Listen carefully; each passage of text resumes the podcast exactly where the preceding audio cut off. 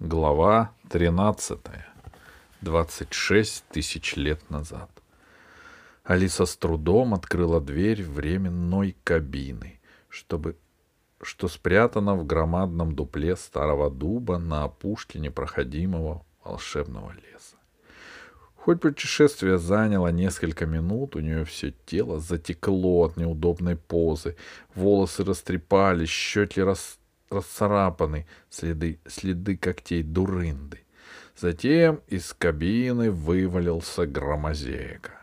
Он был оглушен и не очень соображал, что же произошло. Алиса обернулась. На дно кабины кучкой грязных белых перьев упала дурында. Рядом валялся узел с ее добром. Алиса спросила, — Ты жива, дурында?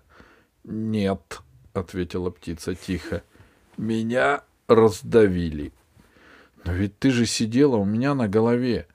Вот ты меня головой и убила, — сказала птица. — Что же делать? — Ну, заплати мне золотую монету, тогда я, может, оживу.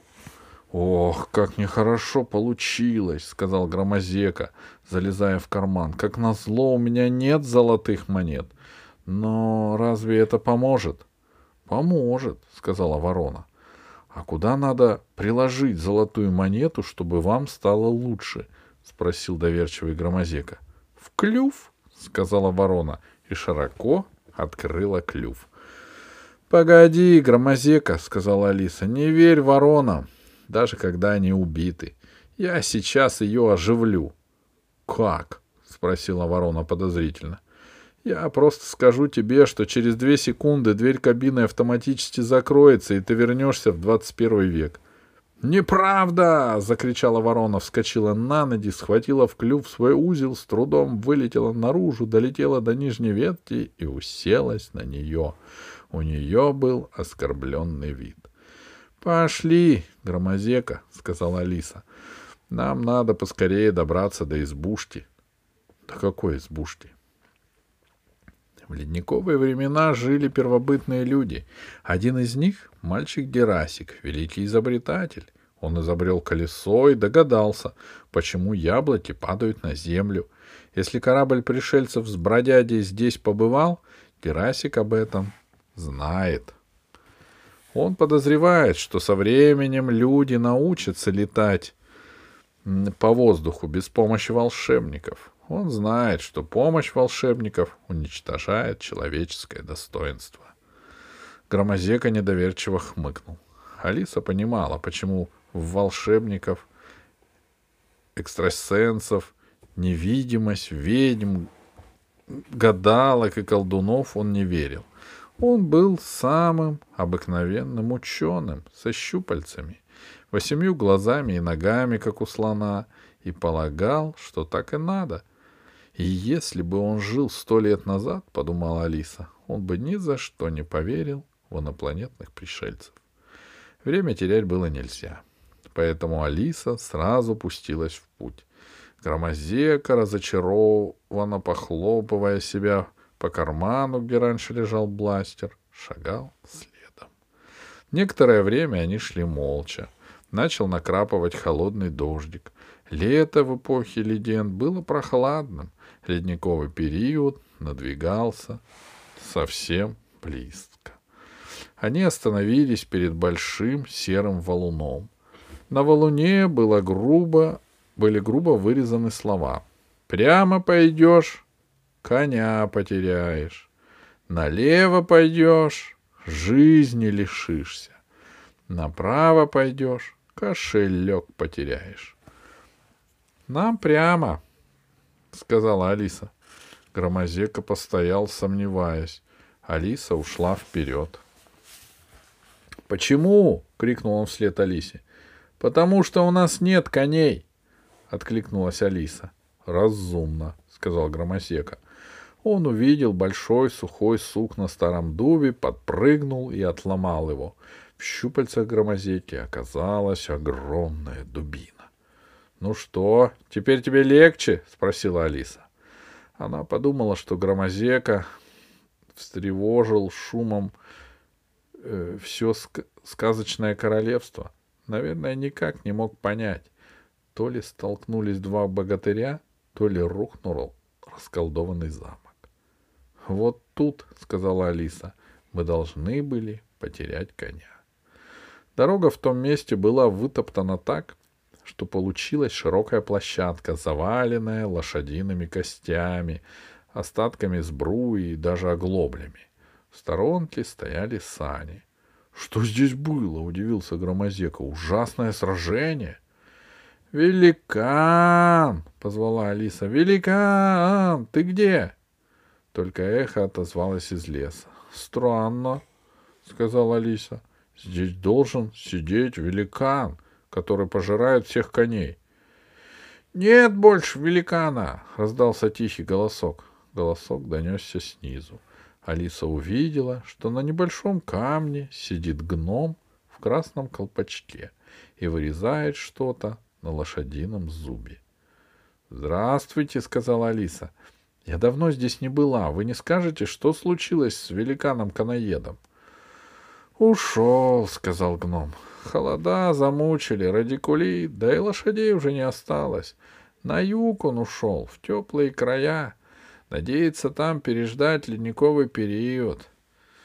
А людоед, который на второй дороге сидел, людей пожирал, нанялся к ведьме в охранники, но не по доброй воле. Его довел до отчаяния человеческий детеныш по имени Герасик. — Как же это случилось? — спросила Алиса. — Много народу людоед истребил, и не только людей, но и всех, Кого ни попадя, даже разбойника сожрал с голодухи. А гномов поел не счесть. Вот и решил этот мальчик Герасик изгнать людоеда из этих краев. Пошел он к деревенскому кузнецу и выковал из железа маленькую девочку. Красную шапочку, раскрасил ее, как настоящую, в платьице одел, дал в руку корзинку, будто она по грибы идет — подобрался ночью поближе к людоеду и поставил девочку на дорогу. Людоед голодный был страшно, давно уж все его, все его логово обходили. Проснулся, увидел девочку, не разобрался, что к чему, и цапнул ее зубами, да и остался без зубов. А без зубов какой людоед?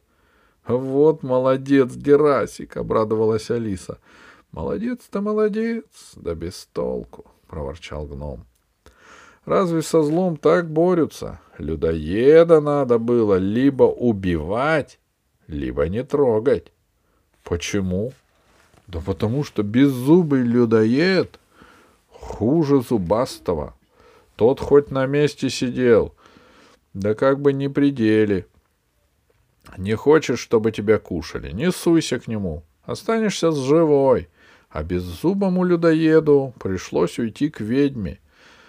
На пару с ней они с тех пор и безобразят. Ведьма все грозится ему железные зубы сделать. Но не очень-то спешит. Знаешь почему? Потому что он вернется на старое место. А пока что он за ней как тень ходит. Руки у него здоровенные, ноги быстрые, ну прямо палач. К тому же раньше у него только своя голова была, можно сказать, пустая, а теперь он указания выполняет, ведь ведьме в уме не откажешь. — Ой, не откажешь, — согласилась Алиса. — А где теперь Дерасик? — С Дерасиком дело плохо, — сказал гном. — Пришлось ему скрыться. Людоед первым делом ведьму попросил, помоги мне избавиться от человеческого детеныша. — Вдвоем они напали на деревню, где Дерасик жил. Дерасик в лес сбежал, с тех пор скрывается. А дед его, старый землепашец, скрыться не успел. Растерзала его ведьма с людоедом. До смерти? А то как же? В них жалости нет. Над головами захлопали крылья, низко, чуть не задевая вершины деревьев, пролетела белая птица с узлом в клюве. Никак Дурында вернулась, удивился гном. Давно ее не было. Говорили, где-то устроилась. Что ж теперь делать? подумала вслух Алиса. Где Дерасика искать? А что тебе от него нужно? А я с ним раньше дружила, сказала Алиса, когда в прошлый раз приезжала. Громозека, слушая этот разговор, уселся наподалеку на землю и, достав перочинный ножик, стал обструдивать свою дубину. — А чего вам здесь нужно? — спросил тихонько гном, косясь на громозеку. Археолога с планеты Чумороз он побаивался. — Уважаемый господин, — сказал громозека, — у нас есть сведения, что совсем недавно на Землю опустился с неба космический корабль. — Что такое? — спросил гном. Он ничего не понял. — Космический корабль с другой планеты. «Э, — Я разве моряк? — удивился гном. — Я в кораблях не понимаю. Космический корабль, воздушный. — Ну, тогда у волшебников спрашивайте, — сказал гном. — Разумеется. Вам, уважаемый гном, — сказала Алиса, — это не очень понятно. Но, может быть, в последние дни или ночью вы видели падающую звезду? Ночью я сплю. Я порядочный гном, — отв... ответил их собеседник. Пускай на звезды совы и колдуны смотрят. Тогда, может быть, днем? А днем, моя дорогая, звезд не бывает, ответил гном. И если больше нет вопросов, я вас покину. У меня обед стынет. С этими словами гном зашагал к дереву, завернул за толстый корень и исчез с глаз. Вот и первая неудача сказал Громозека. А вдруг корабль еще не прилетал? Ты же сам считал, сказала Алиса. Если ты не уверен, надо было выбирать другое время. Я-то считал, ответил Громозека. Но ведь мы не знаем, вдруг они прилетали чуть позже. Погоди, сказала Алиса. Гномы ненадежные свидетели, они слишком маленькие и вообще не любят смотреть на небо. Тогда давай искать других свидетелей. Алиса и Громозека побрели дальше. Вскоре они дошли до избушки. Крыша ее провалилась, дорожки заросли лопухами и крапивой. Пустота, пыль, запустение. Посреди избушки открытый очаг. Печек в те времена люди еще не знали. Над ним в крыше дыра, чтобы уходил дым. Окошко без стекла — а на столе у окошка осталась памятью о Дерасите деревянное колесико, насаженное на палочку. Когда-то Дерасик изобретал телегу. Эх, Дерасик, Дерасик, вздохнула Алиса. Она взяла колесико на память и вышла из избушки. Громозека ждал ее снаружи. «Никого?» — спросил он. Алиса даже не стала отвечать.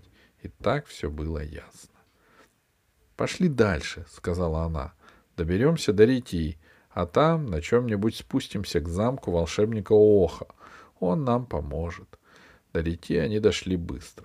Их подгоняло нетерпение.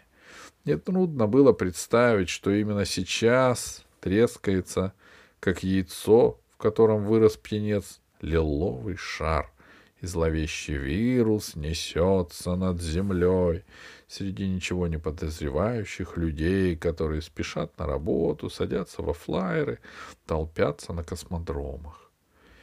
«Интересно», — сказала Алиса, спеша по тропинке, что вела вниз. «Смог ли отец убедить ученых в том, что нам грозит опасность?» «Я надеюсь», — ответил Громозека. «Он обладает даром убеждения. Осторожно!» — крикнула Алиса. В кустах мелькнула серая морда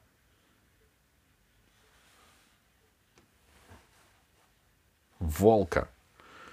Громозека обернулся. Волк высунул морду наружу, принюхался, оскалил зубы. Но Громозеку это не испугало. И хоть волк был велик, вдвое больше обыкновенного, Громозека просто снял с плеча свою дубину и показал ее волку. Волк склонил голову на бок, зажмурился и мгновенно испарился. — Знаешь, Громозека, — сказала Алиса, — от тебя есть польза. Если бы я тебя не взяла с собой... — То тебя бы съел волк, — сказал Громозека. — И твой папа очень бы расстроился. — Мягко сказано, — ответила Алиса. Река, к которой они спустились, была широка и полноводна. Вода в ней казалась серой, потому что серым было небо, и берега вздрагивали тростинками. Их было, им было очень холодно стоять по колено в воде.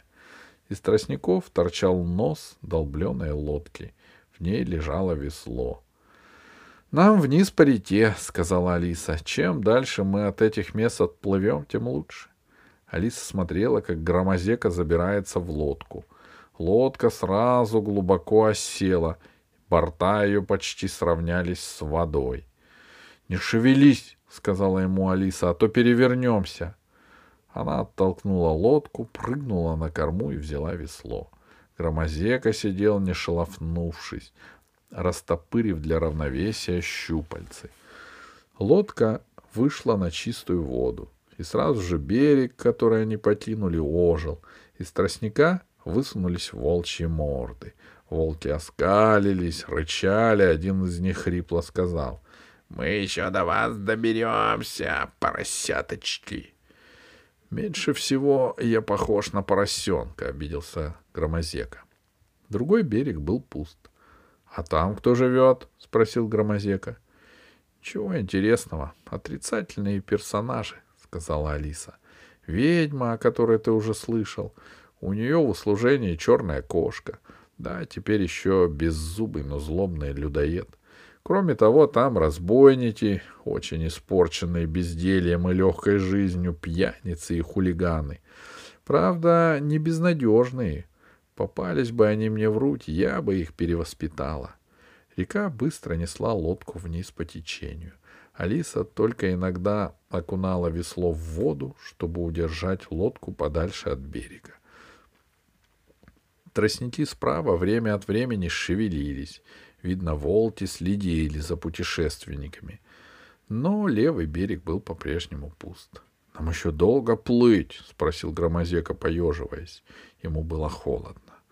«Думаю, через полчаса сможем пристать к берегу», — сказала Алиса. Вдруг она чуть приподнялась. Далеко впереди, на левом берегу, она заметила бегущую фигуру. Там что-то происходило.